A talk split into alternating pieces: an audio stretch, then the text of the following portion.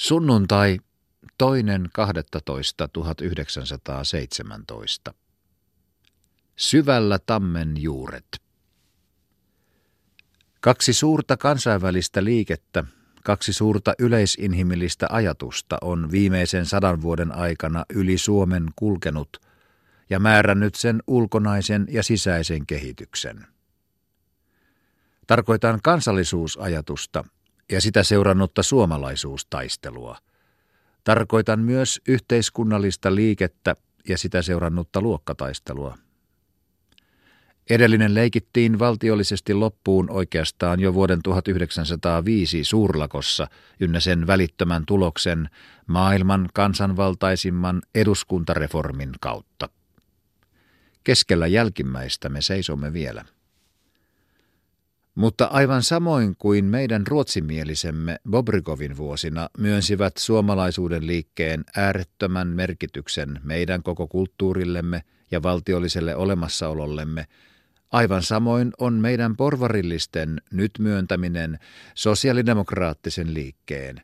Se on järjestyneen työväenliikkeen merkitys koko maallemme ja kansakunnallemme. Missä me olisimme tällä hetkellä ilman sitä? Keskellä täydellistä anarkiaa, jonka rinnalla tämä nykyinen olisi pelkkää lastenleikkiä.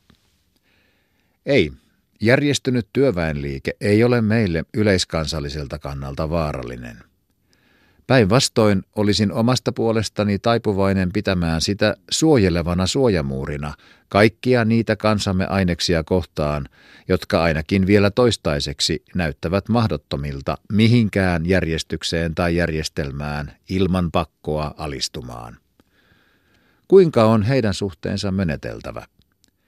Näin kysyvät huolestuneina kaikki ne muut kansamme ainekset, joille isänmaan yhteinen etu on kallis jotka ajavat kaikkien sen yhteiskuntaluokkien parasta ja jotka ovat kyllin kehittyneitä käsittääkseen, että tässä maassa ei minkään kansallisen yhtä vähän kuin yhteiskunnallisenkaan asian ajaminen ole mahdollinen ilman niiden suomalaisen kansansielun syvimpien vaistojen tuntemusta, joita ennen on meillä merkitty sanoilla laillisuus ja lainkuuliaisuus.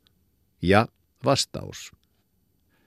Nähdäkseni ei muu kansoihin ja yhteiskuntiin, yksilöihinkään nähden, kuin että niissä piilee voimia, jotka ovat pakolla pakotettavat siihen, mihin itseään säilyttävä ihminen ja lainkuuliainen kansalainen hyvällä alistuu.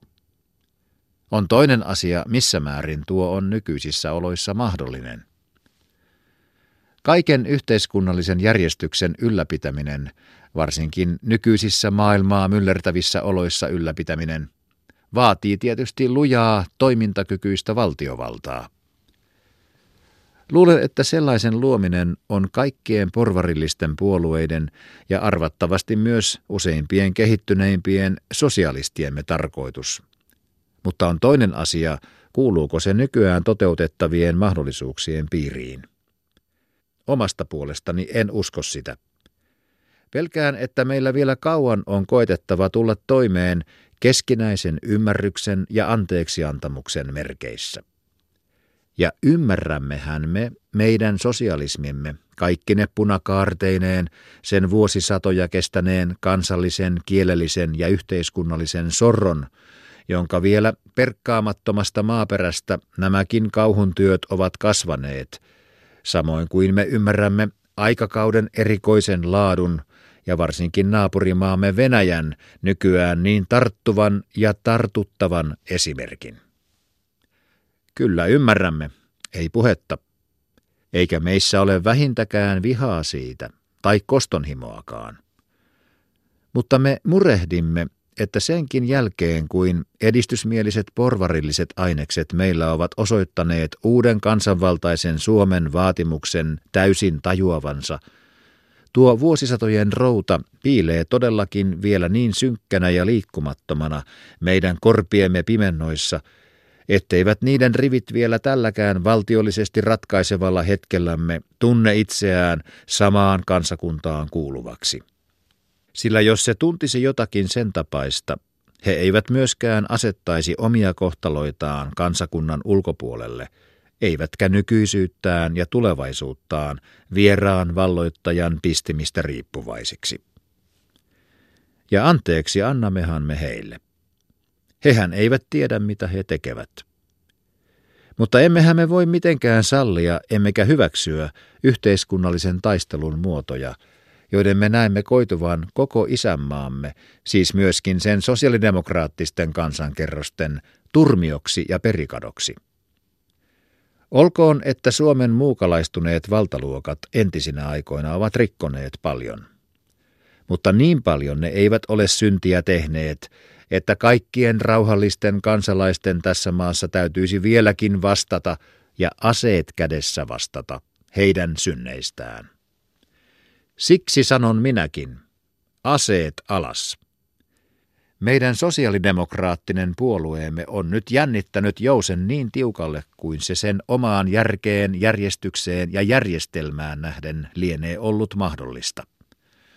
Puuttuisi nyt vain enää, että maamme muut kansalaispuolueet osoittaisivat yhtä pientä itsehillitsemiskykyä ja yhtä heikkoa yhteenkuuluvaisuustunnetta.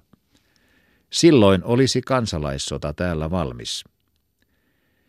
Siksi amnestia kylläkin, mutta ei amnestiaa roistoille, murhamiehille ja ryöväreille. Puolustaisimme sitäkin, jos se yleensä olisi yhteiskunnalliselta kannalta mahdollista – sillä totisesti ei tule olemaan mikään nautinto kenellekään isänmaan ystävälle nähdä näiden harhautuneiden velisurmaajien hämmästyneine supisuomalaisinne hahmoineen marssivan tuomaripöydän eteen.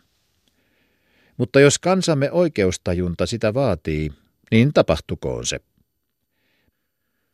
Nyt se on suoraan ja selvään sanottava. Tämän kansan sielussa asuu villipeto, joka irralle ja itsenäiseksi päästyään voi käydä vaaralliseksi myöskin ihmiskunnan yleiselle kulttuurille, mikäli sitä on sen käpälien ulottuvissa.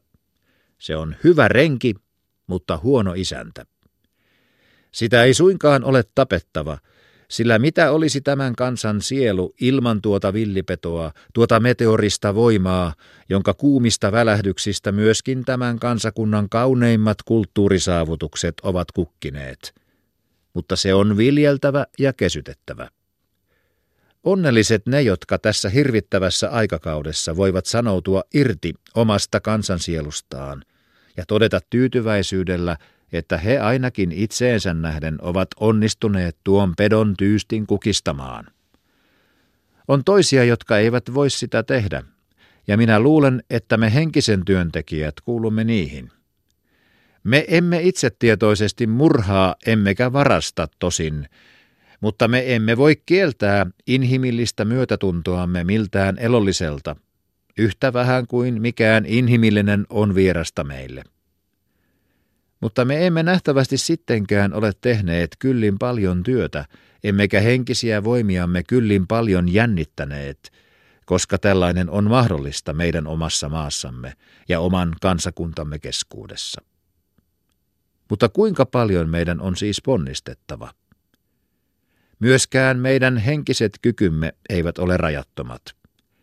Ja niiden, jotka täällä aineellisista eduista ase kädessä taistelevat, tulisi muistaa, että tämä maa olisi pimeä ja tämä kansakunta tuomittu kuolemaan, ellei täällä olisi muitakin, joiden aineellinen asema on ehkä vielä huonompi, mutta jotka eivät suoraan sanoen välitä siitä, hyvin tietäen juuri siten parhaiten isänmaan ja ihmisyyden yleistä asiaa ajavansa.